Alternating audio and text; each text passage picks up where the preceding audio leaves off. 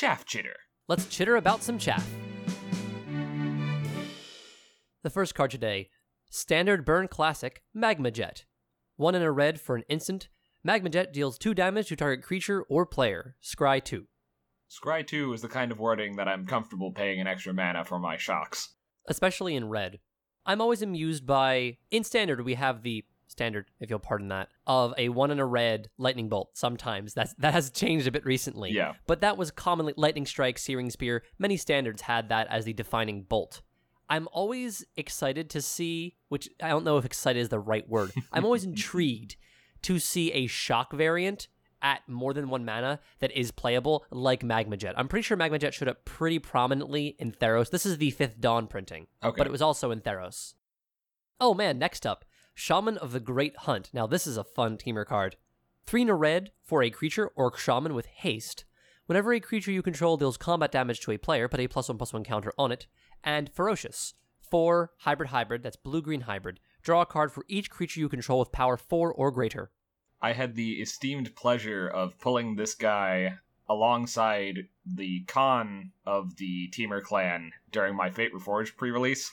Oh, buddy, Ah, it was so nice. that sounds disgusting. Uh, it was it was great, and it was it had a great little Temur deck behind it.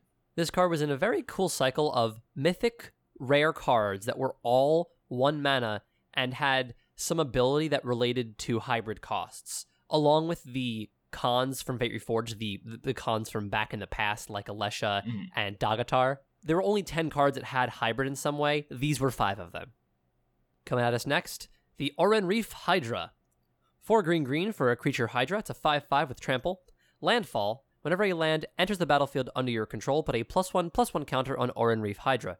If that land is a forest, put two plus one plus one counters on Oren Reef Hydra instead. This was from the cycle of creatures that all had landfall abilities that then cared about a basic land type, right?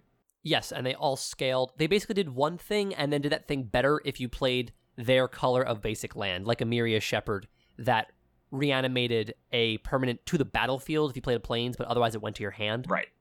I think with the exception of Emeria Angel, they're the sort of cards that I go, wow, this is really exciting and limited and kind of underwhelming elsewhere. Yeah, I can agree. Another card that made quite a splash in standard, actually also from Theros, Whip of Erebos. Two black black for a legendary enchantment artifact. I love that. Mm-hmm. Creatures you control have lifelink, and two black black tap. Return target creature from your graveyard to the battlefield. It gains haste. Exile it at the beginning of the next end step. If it would leave the battlefield, exile it instead of putting it anywhere else. Activate this ability only anytime you could cast a sorcery.